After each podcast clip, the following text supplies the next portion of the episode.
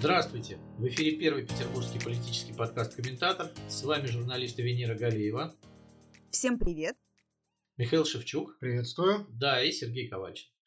Так, начинаем э, свой очередной выпуск, наверное, с интересной законодательной инициативы от президента Российской Федерации.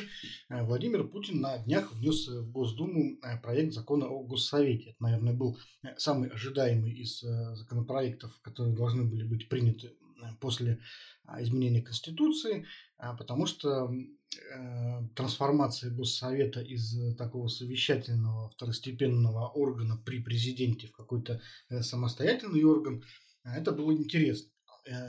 Тут надо напомнить, что когда Владимир Путин вообще только заговорил а, о поправках в Конституцию, еще не было известно о том, что он будет баллотироваться бесконечно. Это появилось только на втором чтении. И вот в самом начале многие наблюдатели предполагали, что именно в качестве председателя Госсовета Владимир Путин продолжит свою политическую карьеру после 2024 года. Ну, этого не случилось, но тем не менее э, все очень интересно. Все, что читал законопроект? Ну вообще? да, ну вот предполагалось тогда, что будет такой некий казахский вариант, по которому пошел Нурсултан Назарбаев, который стал там главой тоже Госсовета, а при этом появился новый президент, премьер-министр, ну и фактически как бы там потихонечку он отошел от дела. Вот сейчас, э, на мой взгляд, эм, значит, э, Госсовет, э, то есть, если резюмировать то, что я прочитал, насколько я понимаю это, оформляется еще больше централизация власти в руках президента России. Вот, собственно, Госсовет остается консультативным органом. Вот, все губернаторы и все члены Госсовета будут на виду, на виду президента. То есть, собственно, это такой как бы э, путь Ивана Грозного, да, там максимальная централизация власти. Вот все, что я могу про это сказать. Слушай, ну, э, я бы обратил внимание все-таки кое на что, потому что мне этот законопроект кажется довольно любопытным, потому что он еще не только про Госсовет, а еще и про систему публичной власти. Это тоже было такое нововведение, нововведение от Путина, которое повергло всех в сомнение, что такое э, органы публичной власти. У нас в Конституции никакой публичной власти не предусмотрено. Есть власть государственная, есть власть э, муниципальная. И вот э, вся идея была в том, чтобы каким-то образом муниципальную власть инсталлировать в вертикаль власти. Потому что, согласно Конституции, муниципалы у нас существуют отдельно. И вот понимаешь, всегда, всегда была вот эта э, такая фоновая, но очень неприятная, колючая для власти история, а то, что вот они, есть в стране сфера, где они, в общем, не все сильные. Есть там э, мэры городов, которые тоже муниципалы получаются, есть э, различные районы, где вот время от времени просто раз, и там то какой-то оппозиционный депутат вылезет, группа целая, то мэр оппозиционный вдруг изберется какой-то. И вот это контролировалось гораздо хуже, чем выборы губернаторов. И вот много-много лет исполнительная власть мечтала о том, чтобы как-то муниципалов встроить вот в эту вертикали, командовать ими. Даже в Петербурге были постоянно какие-то проекты укрепления муниципалитетов до уровня районов. Вот, и с тем, чтобы вот глав как-то все давно бы вот, э, не мытьем, так катанием как-то назначали бы чиновники. И потом выдумывали какие-то безумные истории с сити-менеджерами. Все это выдумывалось только для того, чтобы как-то муниципалов взять э, под контроль исполнительной власти. И вот, наконец, наконец, вот все-таки на кривой козе они эту э, проблему решают. То есть, э, вот этим э, законом, пока еще законопроектом, э, и органы госвласти, и муниципальные органы власти объявляются все вместе системой органов публичной власти, которые координируются – Э, президентом Российской Федерации. Вот, наконец-то, таким образом, понимаешь, через вот два, два этапа дополнительных, через две прокладки, президента все-таки вот назначают как бы главой муниципальной власти все-таки. Вот. Ну, у нас э, уже есть опыт, э, значит, подобного регулирования, потому что перед выборами губернатора значит, чиновник из администрации президента Андрей Ярин буквально объехал все муниципалитеты в Петербурге для того, чтобы понять, обстановку и, значит, чтобы там ему прям лично присягнули на лояльность, мы тогда над этим смеялись. Оказывается, теперь, значит, вот... Э... Теперь просто все это будет легально. Понимаешь? Да, легально и на уровне страны. То есть вот раньше это было все-таки такая неформальная практика. И часто оппозиционеры критиковали Кремль вот именно за эту неформальную систему. То есть, ну, на каком основании вот администрация президента э, вмешивается в выборы там, вообще, и вообще командует губернаторами. А теперь а, а, он будет это делать вполне легально, законно, на основании вот того, что он публичная власть, Э, глава администрации президента, кстати, входит по закону в состав Госсовета, будет входить. А, и вот он, как агент публичной власти, будет теперь на законных основаниях все это делать, потому что вот эта публичная власть, которая занимается тем, чтобы э, координировать все остальные там органы власти. Вот что интересно, понимаешь? Не знаю, мне кажется, что они и так уже прекрасно научились с этим справляться. Практически везде, во всех городах э, сети-менеджеры вместо мэров. Вот сейчас там в Екатеринбурге идет буза по поводу возвращения выборов мэра. Они там подписи даже собрали, но местное законодательное собрание отказывается рассматривать этот вопрос.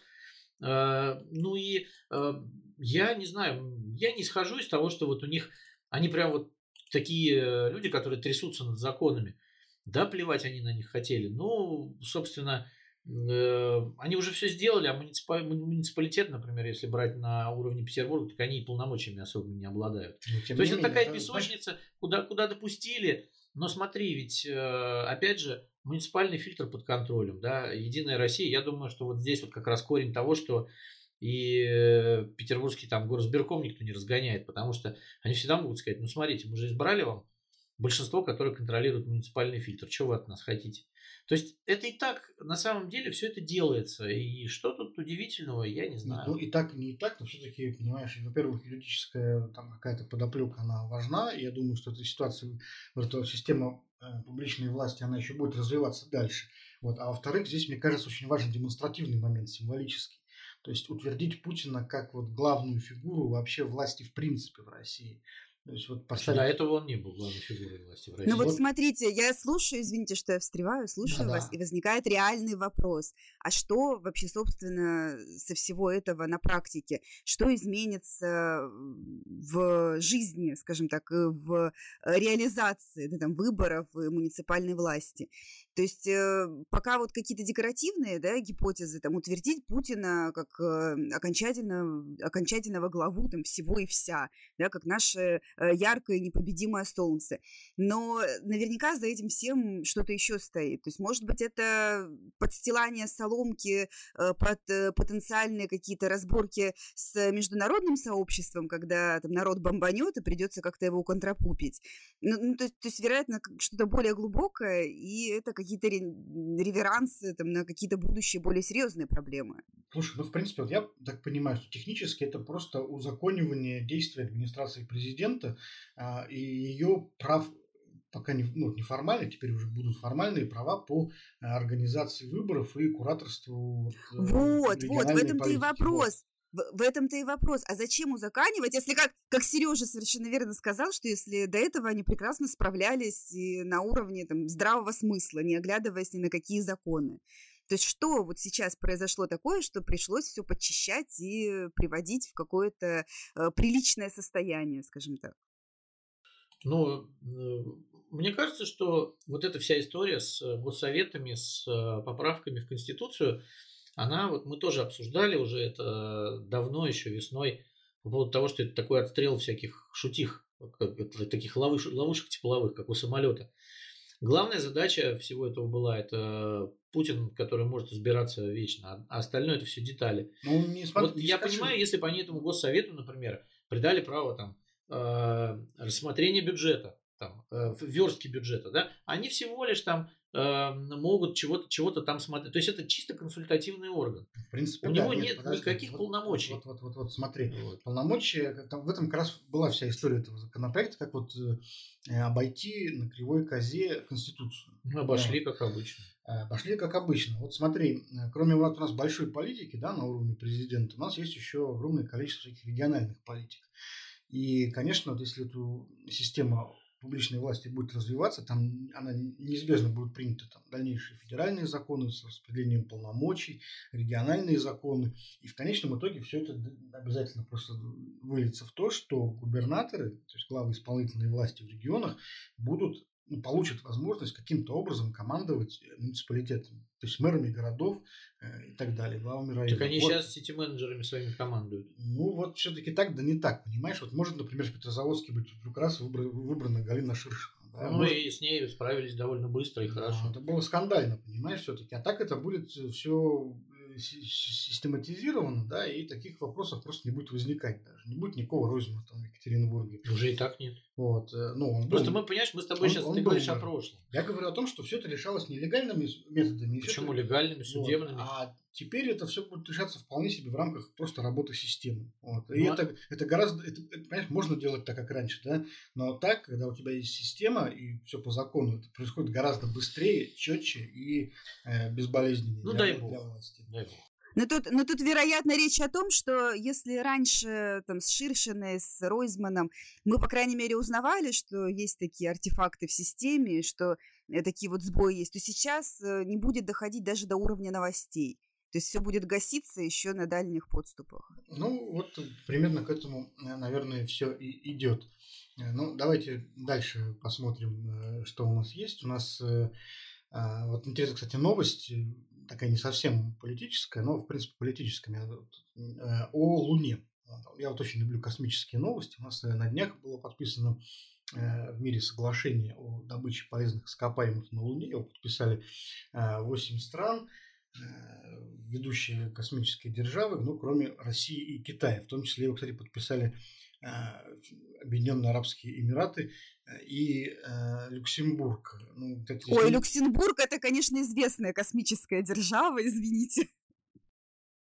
Ну, здесь не надо, кстати, удивляться, потому что здесь сейчас будет все понятно. Люксембург это, во-первых, первая, по-моему, единственная пока страна в Европе, которая приняла э, законы о э, регулировании добычи Э, полезных ископаемых в космосе. И как бы смешно это не могло показаться, но они заключили э, ряд договоров с американскими частными космическими компаниями. И э, в стране, в Люксембурге уже вот из-за этого законодательства, это фактически космический офшор, да, зарегистрирован несколько десятков космических компаний, которые имеют там проекты по освоению астероидов, в том числе Луны, там достаточно много инвестиций.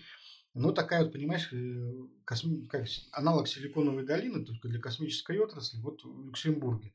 Вот, и они уже вот совместно с этими американскими участниками запускают э, в ближайшее время там, спутники. И, в общем, так они, в общем, работают вполне себе так незаметно становятся действительно космической державой. А мы что говорим?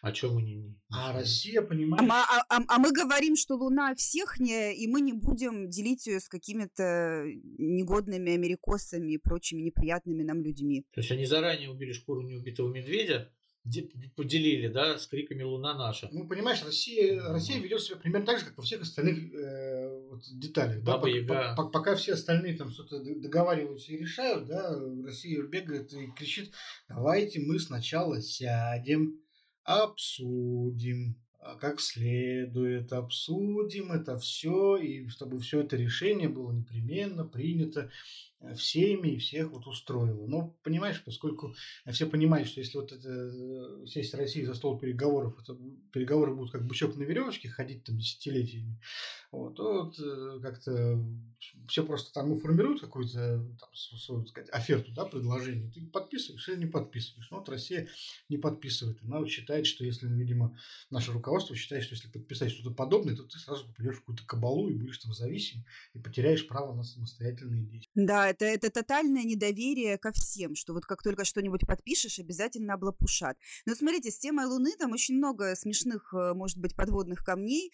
Э, помните, лет 10, а может быть даже больше назад была такая популярная история э, с компаниями, которые продавали участки на Луне. То есть можно было прийти, э, получить вексель, что ты вот купил себе участок на Луне. И интересно, когда э, участники договора Артемиды Луну попилят, они как будут э, выяснять отношения с чуваками, которые купили эти участки там еще хрен знает когда, там, не знаю, 15 лет назад. Ну, то есть тут Она, возможно как, всякие... на Диком Западе, понимаешь, ты приходишь, вот у человека есть участок, у него там, допустим, нефть нашли, вот ты должен ее, например, выкупить. Вот, вот смотрите, получается, Луна это у нас такая территория нового фронтьера. И, э, а, что, а что сделают участники договора Артемида, да, которые между собой все такие отличники договорились, поделились, там, причесались, и вот приходит Россия, Китай, вбивают, там, не знаю, деревянные э, крестовины по периметру и говорят, а вот это вот мы себе возьмем. Что они сделают? Они будут забор двигать туда-сюда на Луне? Подожди минутку. Дело в том, что никакие, никакого раздела Луны как такового не произошло в этом договоре. А никто там, конечно же, никаких границ не проводил, флагов не устанавливал. Нет, не проводил. Они просто договорились о принципах да, да, да. работы на Луне. Что, что, в принципе, вот страны могут добывать там полезные ископаемые. Вот. И поэтому я думаю, если Россия долетит до Луны, она тоже там, ну, там, где, куда она долетит, она тоже может начать что-нибудь там рыть, копать и так далее. Вот. Но, но при этом, при этом она, не, она не будет подчиняться общим принципам. Возить-то это как? Э, ну, как-то, не, ну, конечно, будут разработаны. Добывать, возить. Корабли и так далее, потому что вот на Западе вот все эти американцы, и даже люксембуржцы, получается, э, китайцы, они собираются, в принципе, уже вот на, в ближайшей перспективе, где-то вот в 2023, 2024, 2025 годах уже вот должны появиться какие-то первые лунные там базы. Очень интересно. То есть мы все это увидим. Это стоит огромных денег. Да, это стоит огромных денег. И...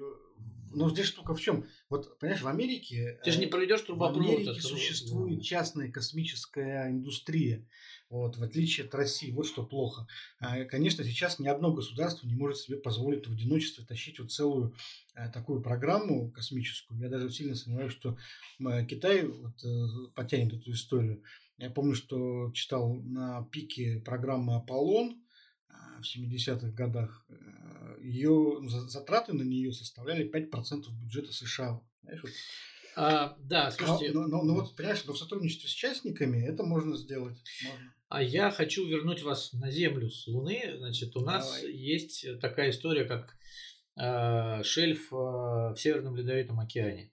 Так. И вот этим шельфом, значит, его пытаются там поделить, опять же, все страны, которые там к верху шарика имеют отношение. Ну, мы же там флаг установили. Да, мы там установили, даже, даже там на Сергей Кожугетович на Бутискафе спускался и, значит... С Артуром Челенгаровым, Да, с, с, с Артуром Челенгаровым устанавливали там флаг на шельфе, потому что они считают, что вот это продолжение российского берега.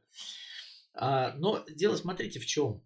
А, вот есть а, некая стоимость вот этих полезных ископаемых, которая, к сожалению, является ценой отсечения. Вот э, я помню, в середине 2000-х годов очень обсуждалась э, вот, вот эта вот история вся с северным шельфом. Мы строили в Выборге, даже была построена, построена платформа, которая сейчас, кстати, в Мексиканском заливе, там в Америке, э, значит, для системы ПРО работает. И выяснилось, что э, значит, все эти месторождения не работают только при цене на нефть определенной. Больше 100 долларов за баррель. Как только нефть, цена нефти опустилась, то все. И вот э, мне кажется, что сейчас вот эти все прекраснодушные э, истории про Луну, ну вот э, чуваки у, учитывают логистику, да, там лететь дофига, и это все очень дорого. Что вы сюда привезете в итоге? Какие-то золотые, абсолютно полезные ископаемые. Мне кажется, что у нас еще есть много своих проблем на Земле, которые надо решить. А, естественно, конечно, там развитие космоса это все хорошо, но э, мне кажется, что это вот больше пиар, чем по-настоящему.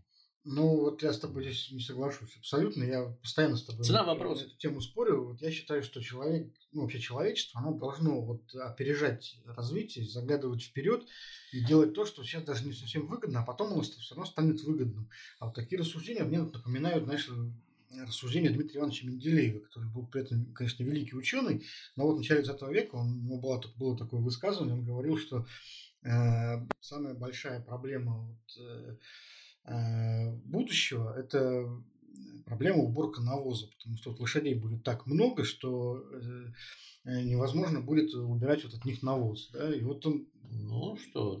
Вот, но, но, но он, он ошибся, понимаешь? И, и он же считал, что э, развитие автомобилей невозможно, потому что говорил, ну посмотрите, ну дорог для машин нет. Для машин нужны э, хорошие ровные дороги, а у нас, я не помню, больше ста лет назад, да, а у нас таких дорог нет в мире, и никогда такой системы не появится дорог. Поэтому автомобиль бесперспективен.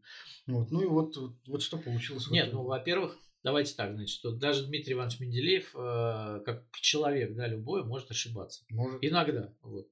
А, значит, э, тут ведь э, речь идет о чем? А, полезши с голой жопой на вот эти все а, прекрасные вещи, как там освоение космоса и всего остального, мы забыли о том, что в стране еще половина людей ходят на дырку. Я вот все время к дырке возвращаюсь. То есть мы сидя, мы сидя на дырке, да, мы, да, мы сидя на дырке, мы хотим, значит, вот этого всего. Я бы сначала народ рассадил с дырок, а потом уже вот э, занялся бы, э, например, там, социализацией людей, да, которые вот сейчас даже власти наши прекрасные рассчитывают на нашу сознательность и говорят нам носить маски. А мы вот их вот в большинстве своем все равно не носим. Венера ребят, ребят, вот вы, э, вы знаете, я здесь склони, э, склоняюсь скорее к позиции Миши. Несколько месяцев назад я делала интервью с профессором Владиславом Шевченко. Это главный луновед, если так вот э, просто да, сказать, Государственного астрономического института имени Штернберга. И мы как раз с ним говорили на тему того, зачем вообще американцы лезут на Луну, что им там надо и что там можно найти. И, в принципе, это очень перспективная тема тема, потому что на Луне ископаемых нет, там все ценное лежит на поверхности. И все вот эти прекрасные, редкие и драгоценные металлы и вещества, которые могут нам всячески пригодиться, можно просто сгребать бульдозером. То есть единственная проблема – это, правда, там в ракету загрузить и привезти домой. Но э, другой момент, да, и вот здесь вот мы говорим про дырку от бублика, в которую у нас превращаются все технологии, которые там кровью и потом нашими дедами там, и отцами наработаны были. Э, получается, что мы толком даже не можем исследовать лунный грунт, потому что у России его 324 грамма, в то время как американцы тащат это все килограммами к себе, у них там какие-то уже выкладки есть, то есть они примерно понимают, что именно они оттуда привезут. А мы ракеты, извините, под хохлому раскрашиваем.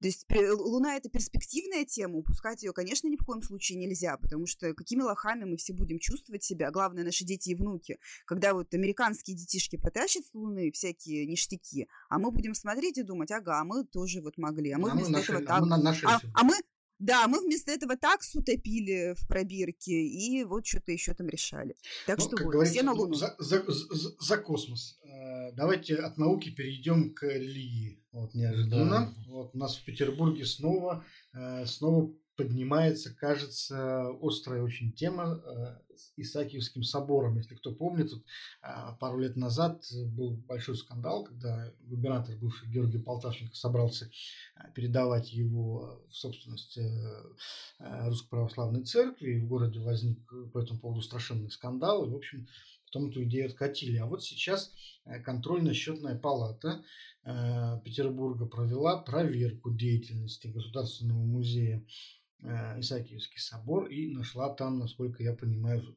множество нарушений. Ну, значит, я поправлю немножко. Не Георгий Полтавченко хотел передавать Исаакиевский собор. На самом деле по этому поводу было большое расследование РБК.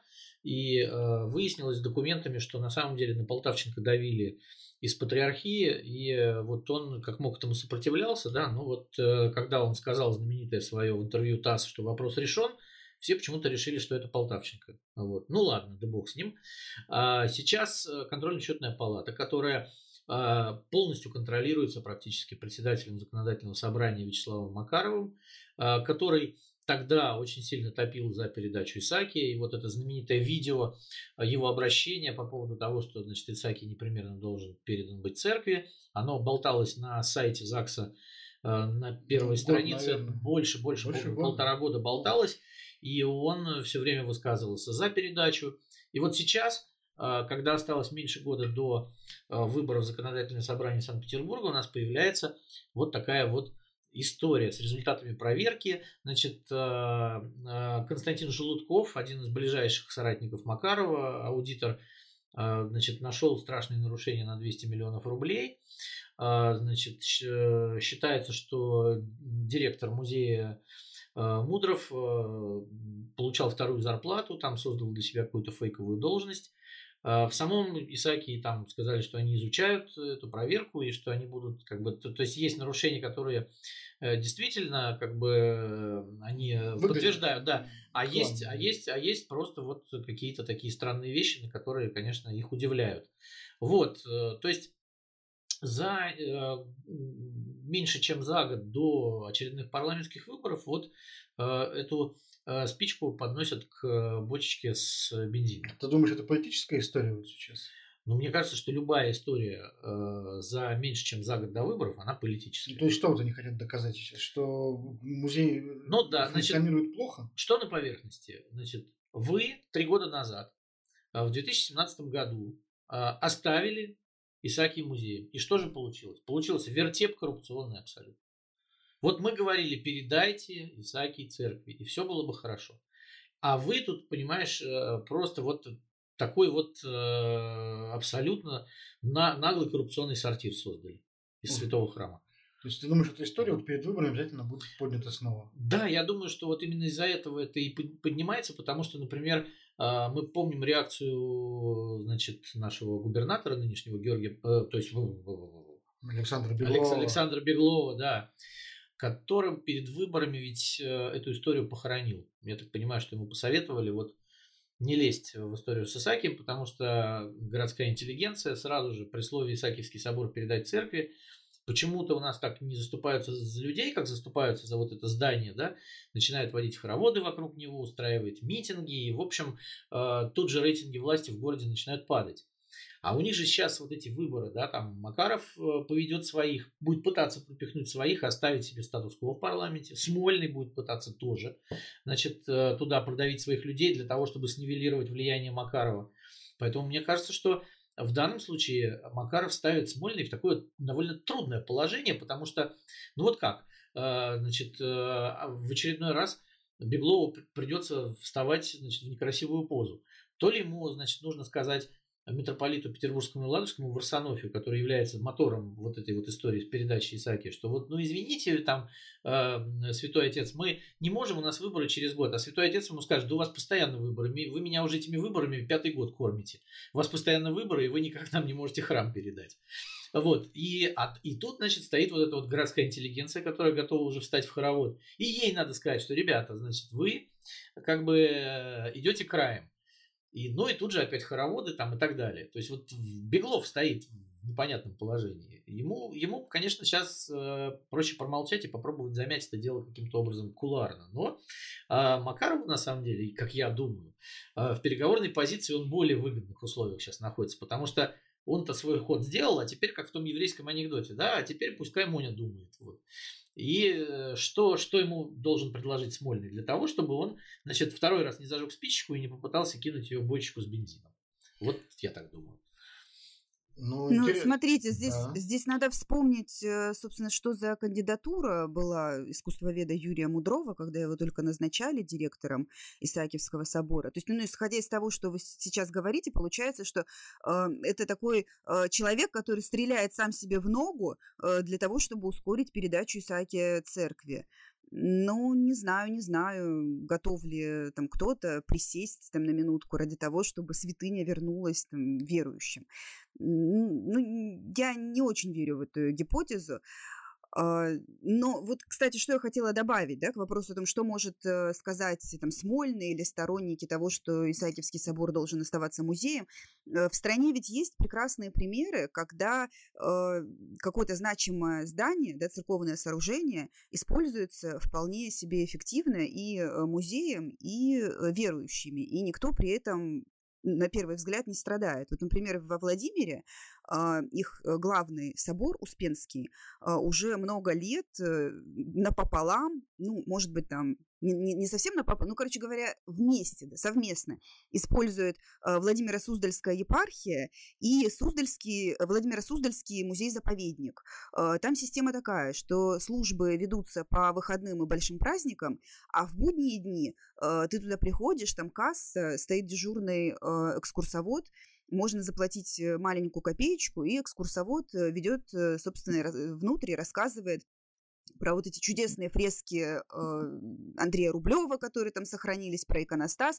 И что интересно, внутри свечи не горят. То есть э, только электрическое освещение, свечи зажигаются там, на время служб. И таким образом удается как-то это все сохранить и обслуживать, да, и нашим, и вашим. Хорошо. И вот этой многолетней войны да. мы не слышали, чтобы там была какая-то война во Владимире за то, чтобы Суздальский собор там немедленно отдавали церкви. Хорошо, чем отличается ситуация сейчас с Суздальским собором от ситуации с Исаакием? То же самое, есть музей, есть приход. Приход служит, когда ему значит, э, хочется в любое время. Музей работает... Э, не понимаешь. Насколько я поним, помню, говорилось о том, что вот есть планы у патриарха Кирилла сделать Исаакиевский собор кафедральным, ставропагиальным, даже я бы сказал. Так если да, вот, и про отца Тихона говорили. То, то есть глав, главным собором да, э, города ну, то есть фактически получается всего региона. Да, нам не хватает, конечно, этого собора, просто вот как воздух. И могу сказать, что, конечно, церковь не готова была э, брать на себя финансовую ответственность за это, потому что тогда еще игуменя Ксения Чернега, которая является руководителем юрслужбы РПЦ, говорила, что нет, мы вот э, финансовую часть на себя не берем, государство должно будет его обслуживать.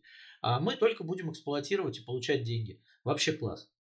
Просто класс. Ну, знаешь, вот э, если уж так вот мы вспомнили там Владимирский собор, я сидел тоже, вспоминал различные европейские примеры и, в общем, пришел к выводу, что тут искать каких-то аналогий, ну, дело довольно неблагодарное, потому что примеров самых разнообразных вариантов использования э, соборов в той же Европе, их вообще великое множество. И, наверное, что-то не каждый вообще известный собор, он используется в каком-то особенном своем уникальном режиме. Где-то там, например, посетители, туристы допускаются постоянно в собор, где-то в какие-то определенные часы, где-то с них берут деньги, где-то с них не берут деньги. Э, то есть все совершенно по-разному устроено. И, ну, то есть, но, но сам по себе механизм сосуществования, он вполне вот может быть. Нет, давай вернемся к механизму финансирования. А я в Европе, подожди, в Европе, в, в Европе постоянно, значит, э, финансирование ведется за счет э, налогов в основном. Людей, которые говорят, мы относимся к такой-то религии, мы платим эту десятину. Значит, у нас церковь предлагает нам всем заплатить, как бы, а она будет собирать доходы. И при этом мы имеем примеры уже соборов переданных, да, там Смольного собора этого несчастного, который просто, ну, стоит вот себе тихо, да, там, и все, и никому он не нужен, там, и церковь пытается проводить экспо, там э, количество туристов упало в 15 раз. То есть все ну, это, кстати, все да, это после того, как выгнали, как бы, да, оно, вы хотите, да, совершенно верно. То есть, ребят, вы хотите за, за наш счет э, вот это все прекрасно делать. А, они сказали вот открытым текстом, есть цитаты, да, что вот финансировать будет государство, а эксплуатировать будем мы. И вот это вот такая позиция прекрасная, да, что вот вы нам должны все. Ну, слушай, я вот, например, ну, я не являюсь сторонником горячим да, передачи Всякого собора церкви, я скорее отношусь к людям, которые считают, что чего там особенно плохого в этом нет. Ну что финансирование? Знаешь, у нас сейчас вот из бюджета э, города финансируется содержание вообще огромного количества, в том числе и религиозных зданий, и на мечеть выделяются деньги, и на лютеранские соборы кирхи Как на памятники деньги. для реставрации. Вот, да. Это и выделяется, это правильно. Меня это совершенно не задевает никак. Да. если будут выделяться деньги на реставрацию там, Исаакиевского собора, на ремонт нет, его, нет, подожди. совершенно устроит. Реставрация – это одно. Содержание – это совсем другое. Коммунальные услуги, которые оплачивает город. Да, там. То есть вы передаете, вы все расходы берете на себя, а доходы все мы берем на себя. Вот такая вот красота получается. И вот это, конечно, и плюс еще, ну, Миша, мне, давай мне, так. Мне, мне приход, приход Исаакиевского собора составляет там что-то около 40 человек. Ну и что? Ну и что, да, вот, э, вот из чего но мы это, исходим. Ну, это да. люди, которые, понимаешь, ходят в этот собор вот не, постоянно, вот другой, и, он, и он им нужен. Да, хорошо, так ты, у них есть свой предел, ты говоришь, пожалуйста. Ты говоришь про полтора миллиона этих туристов, э, но каждый из них, он, в общем, ну, заходит там в этот собор один раз и выходит, и все. Но он оставляет там деньги. Вот. Ну, и Миллиард что? рублей. Это доходное место, которое приносит городу доход. У города не так много мест, которые являются в этом плане. Сереж, Сереж, ты Извини, что я перебиваю, но ты когда про это говоришь, ты забываешь, что церковь, в общем-то, да, один из тезисов, который был, когда они требовали передать Исааки себе, что вход должен быть бесплатный.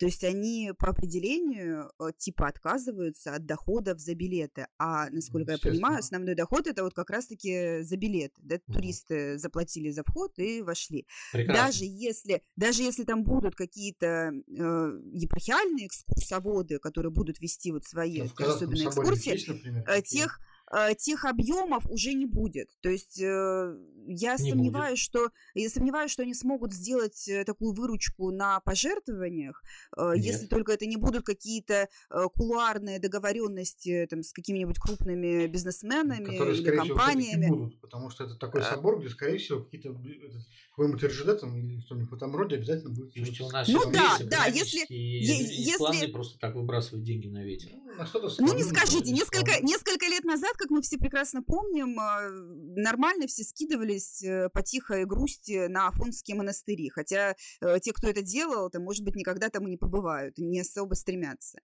Так что этот э, вариант был бы возможен. Но самое главное, что вот из этой дискуссии, да, вот мы говорим об этом уже несколько минут, получается, что все равно э, хороший директор, там нехороший директор, э, правильная система управления финансами или там какие-то искажения, это никаким образом не пересекается и не влияет на суть дискуссии э, на тему того, передавать его церкви или оставлять его музеем. Потому что э, это, это, это все равно, что там в семье плохая мама, она варит кислый борщ из гнилой капусты, поэтому давайте перепрофилируем ее в, в смысле семью в военную казарму. Ну, как бы вот, вот такая получается логика, да? То, есть одно с другим не женится. Ну, во, всяк... вот. во всяком случае, я вижу, что дискуссия здесь э, совсем-совсем не заглохла. Вот, и если эту историю действительно вот будут вытаскивать весной, летом перед выборами, то Александр Беглов, конечно же, здесь окажется действительно в непростой ситуации, потому что вот все эти, все эти споры ему придется как-то... Разруливать. Ну, потому что это как вопрос, Хорошо, перестали пить коньяк по утрам или нет. Да, Хорошо, вот если разруливать, если не самому в них участвовать вот, каким-то образом. Потому что так или иначе э, вопросы это будут задаваться. Вот, и что-то, вот, наверное, на эту тему он должен будет говорить.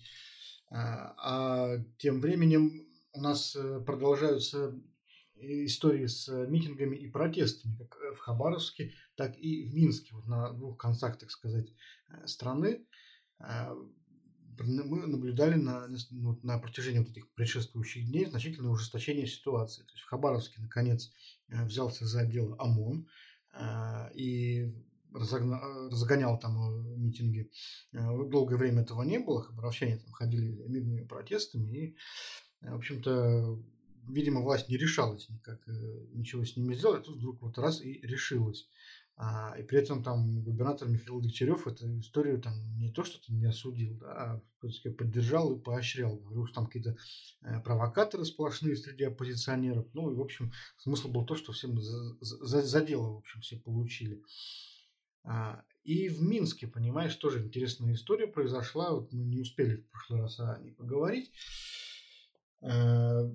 Э, Александр Лукашенко внезапно пришел в СИЗО к группе задержанных оппозиционеров и беседовал там с ними, как говорят, четыре с половиной часа. Не в СИЗО, их привезли в КГБ, в здание КГБ Беларуси. Ну, а я имею в виду, что они сидели в СИЗО, да, да, вот, да. они как бы сидящие, их статус такой, да, но их привезли, да, в КГБ, и вот они там э, разговаривали с Александром Лукашенко о чем-то, ну, как вот нам показали только совсем небольшой отрывок, Э, где Лукашенко говорит о том, что Конституцию на улицах не пишется, а основное содержание осталось, в общем-то, за кадром. И договорились его сделать секрет. Но после этого, после этого все продолжилось, понимаешь? Вот после этого снова ОМОН белорусский начал жестко очень прессовать э, митингующих, демонстрантов. И уже сейчас появляются кадры, как, э, например, пенсионеров, например, лупят задерживают. Ну, Лукашенко, видишь, он маневрирует. Он Э, мне кажется, что Россия, конечно, была в шоке от вот этих действий, да, но для, ну, как бы он играет на Европу.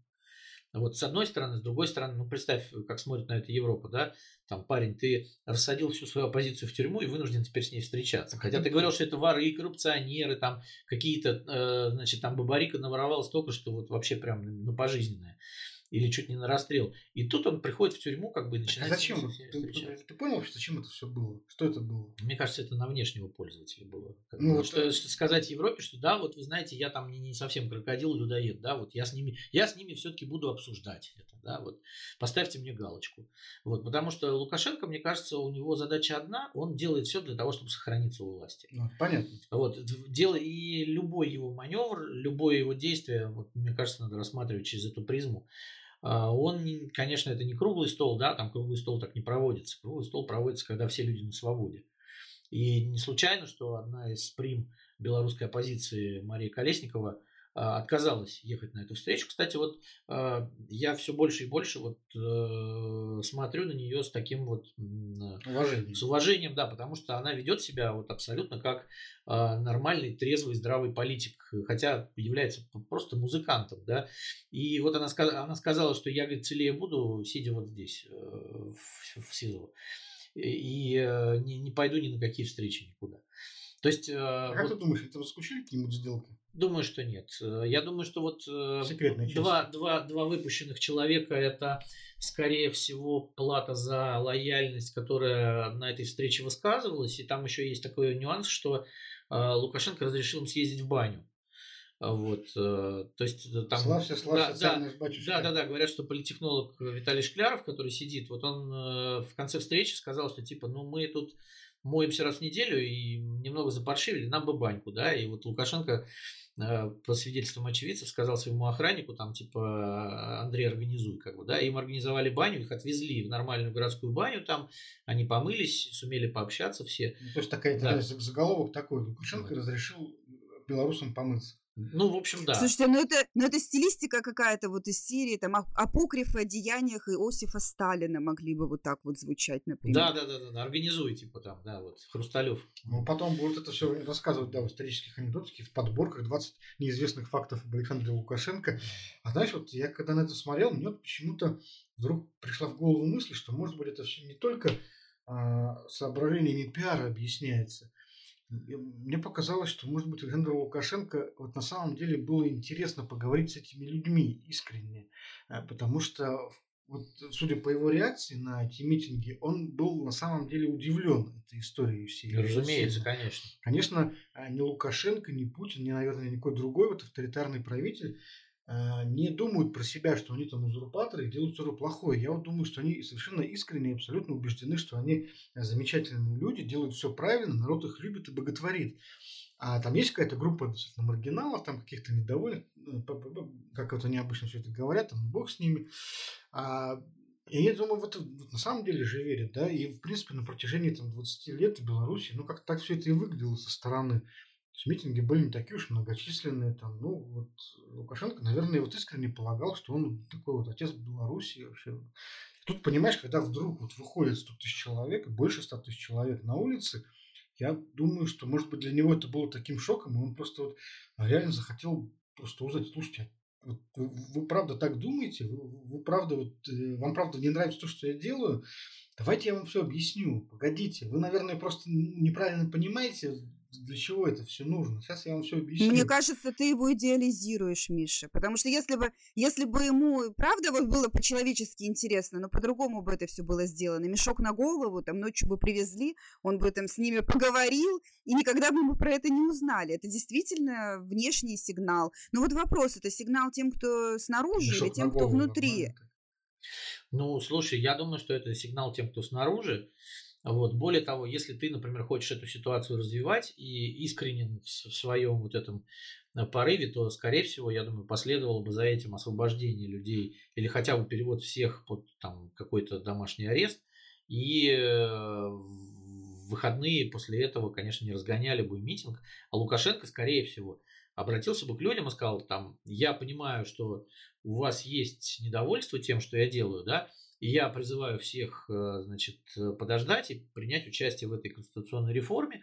Будут новые выборы. Там, э, я готов, я иду на новые выборы, э, и у нас будет новая конституция. Я думаю, что если бы он сказал, что он там идет на новые выборы, и обозначил бы конкретную дату, да, там, например, в мае, да, будут новые выборы, то, конечно, у протестующих сбился бы весь прицел.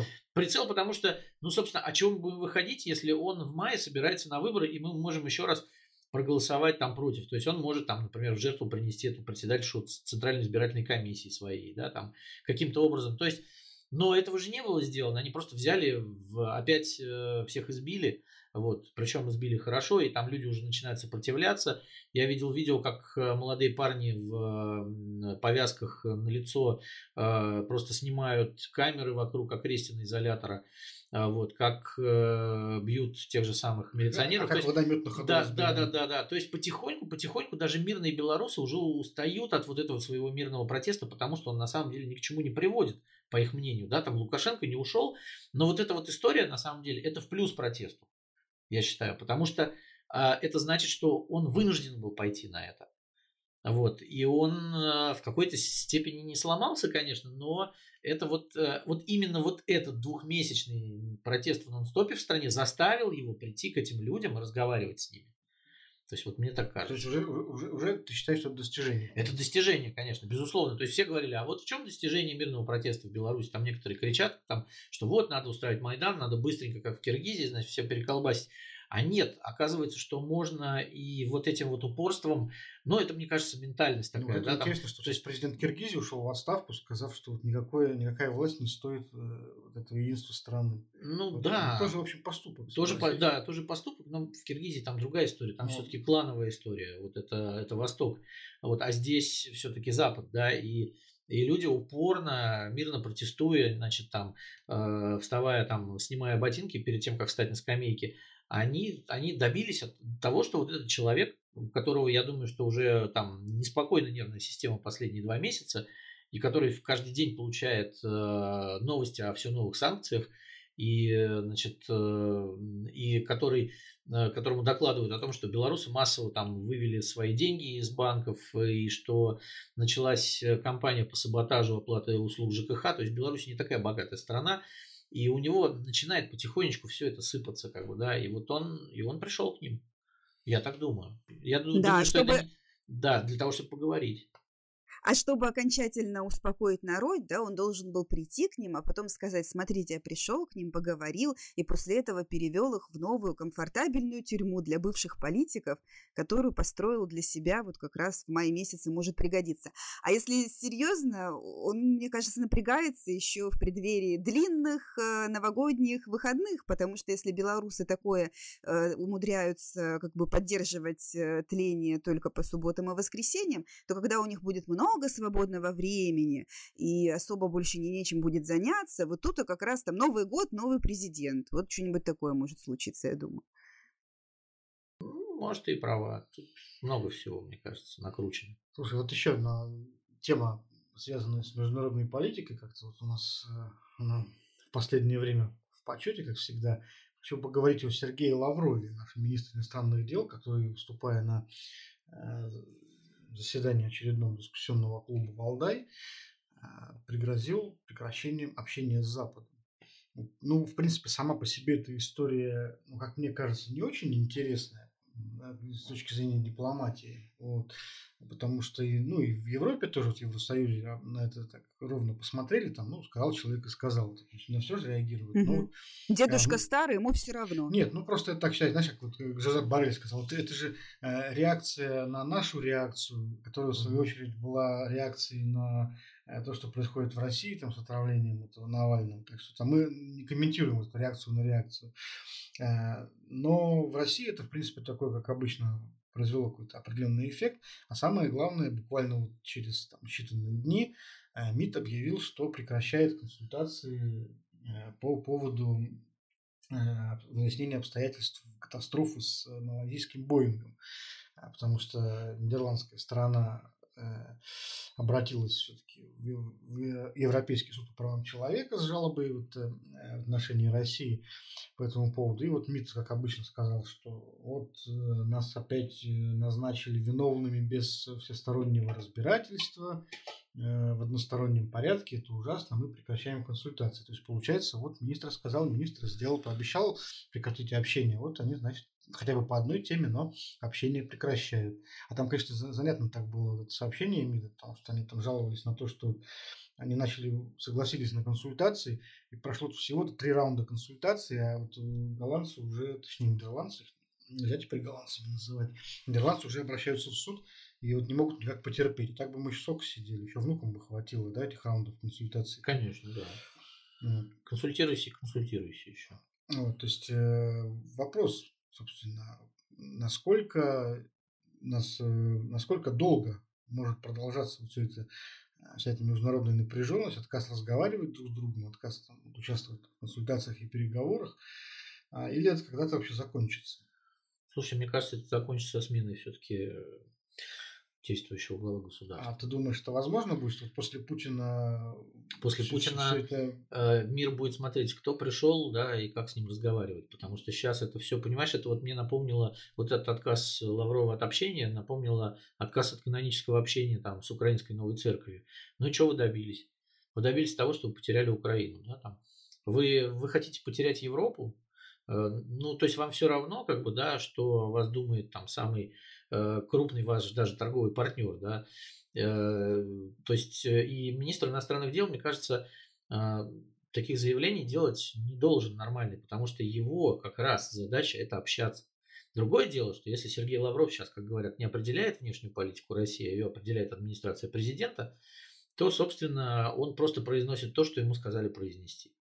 Вот и все. И я думаю, что вряд ли Лавров, который является кадровым дипломатом, который всю жизнь этим занимается, выражал свою собственную позицию. Слушай, а по Чеснокову давай этот, э, подумаем, насколько российским гражданам, в принципе, нужно вообще это потепление отношений с Западом гипотетическое? Ну, слушай, российским Эй, эй, эй, так, мальчики, мальчики, вы чего, насколько оно нужно? А как бы на майские праздники в Рим или в Париж никто не хочет, да? Так в этом-то все и дело. Вот нам что-то нужно, кроме вот возможности летать просто за границу? Не-не, подождите. И Собственно, а, Венер, ну тут цена отсечения – это нынешний курс единой европейской валюты. Ты как насчет в Рим за евро по курсу 92, как сейчас? Ну вот правда. Что ты, что ты там ну, сильно себе позволить можешь? А если 100? С- с- а Сережа, Сережа, да нет, ну даже, я думаю, что я сейчас Сережа, даже Сережа и Миша. Так, остановитесь, так, пожалуйста. Во-первых, во-первых, я девочка, и курс евро будет не моей проблемой. И что? Вот так вот, да, козырная Монтана. Ага, все ага. так жили. Так, давай, во-вторых. Поэтому российские женщины поддерживают. Лаврову им просто наплевать. Они поедут за свой счет в Европу. Но здесь, э, здесь э, с Лавровым есть э, другой нюанс. Я хотела сказать еще по поводу его цитирования песни Семена Слепакова, но это мы на сладко оставим на финал нашей беседы. А по поводу, собственно, Европы, ну, извините, если вот мы сейчас опять как бы все закроем, Давайте я вот как женщина, да, вам скажу. Вот опять э, польские румяна за рубль 50 и там как бы шить нормальную шмотку у портнихи за два квартала. Ну, я вот, например, не хочу. Я родилась в Советском Союзе, я еще помню, как это было. Слушай, ну мало что ты не хочешь. Ну, как бы так себе. Важно то, что тебе придется делать, а не то, что ты не хочешь. Да? Ну, румяна эти. Если у тебя не будет выбора, у тебя будут одни эти румяна, то ты вздохнешь и ими же и воспользуешься, да, да и пойдешь в портнихе. Союзе люди десятилетиями жили, в общем. Да, и не знали даже, что кроме там того, что у тебя знакомая портниха, и где-то ты по блату достаешь ткань хорошую, да, что-то есть.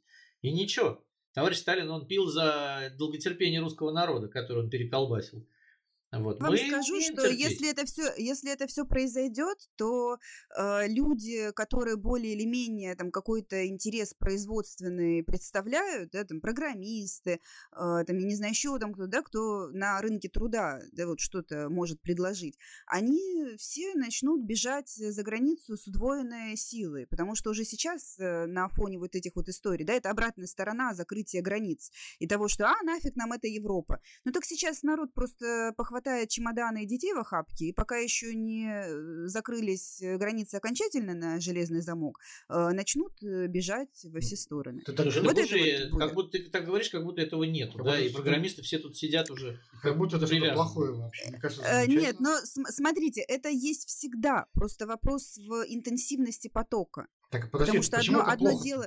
Ты мне объясни. Ты так говоришь, как будто этим а, а, потому, а потому что останемся только вот, э, я не знаю, там мы, да, с вами, которые ну. ничего, кроме как и языком э, болтать и журналистикой заниматься, ничего больше не умеем, да. Так. И останутся те, кто рожает пятого ребенка ради того, чтобы получать э, пособие, а, материнский капитал. Так, а тебе это мар- тебе, это тебе мар- маргинализация. Сказать, ли, не пойму. Нет, нет, нет, это просто маргинализация населения будет окончательная. Слушай, ну я Ничего могу хорошего. сказать, что я тоже тоже, наверное, буду страдать без румян, чтобы ты так, тебе так тяжело не было. Мы с тобой вместе будем страдать.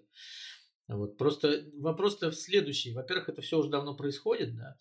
Во-вторых, э, качество товаров, которые есть в наших магазинах, оно либо упало, либо, э, как мы видим, по упаковке давно сокращается. Там мы уже литр молока не видели, да, там в основном 900 грамм уже. То есть потихоньку-потихоньку это все происходит.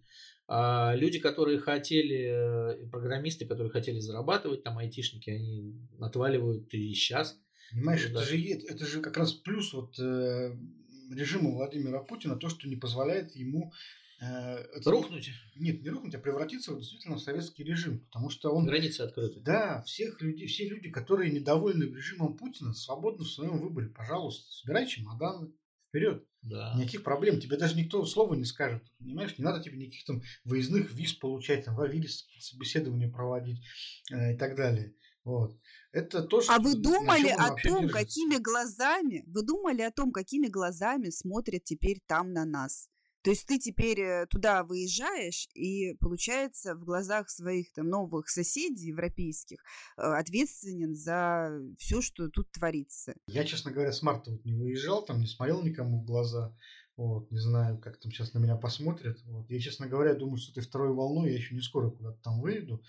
Вот, потому что сейчас уже сенаторы вот говорят о том, что снова, видимо, придется все закрывать и полеты прекращать. Да и сами европейцы, я так понимаю, еще с такой статистикой, как у нас, еще не очень скоро вот нас будут пускать даже в Финляндию конечно, конечно.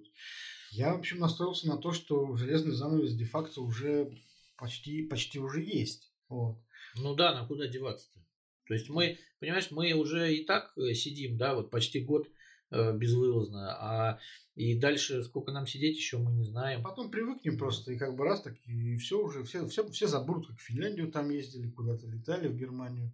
Вот, будут там как это внукам рассказывать. Ну да, да, да. О, бабуля, расскажи, как ты в Париже там в свое время покурали. Что расскажи, расскажи нам про Париж, как он выглядит. Да? Ну это тоже возможно. Вон, Э, там, э, также после революции. Ладно, Венера, давай рассказывай нам скорее свою шутку вот, про Слепакова. Да, по последний момент, вот вы помните, да, на днях буквально Лавров процитировал э, песню Семена Слепакова «Америка нас не, не любит», да, то есть он назвал первую строчку, а кто-нибудь знакомился с текстом этого произведения целиком? Скажу честно, я нет.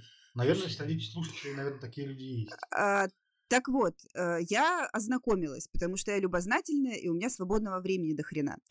А, очень интересный текст. Э, ну, там Америка нас не, не любит, Франция нас не любит, никто нас не любит. И дальше идет э, описание этой нелюбви в такой сексуально гендерной плоскости.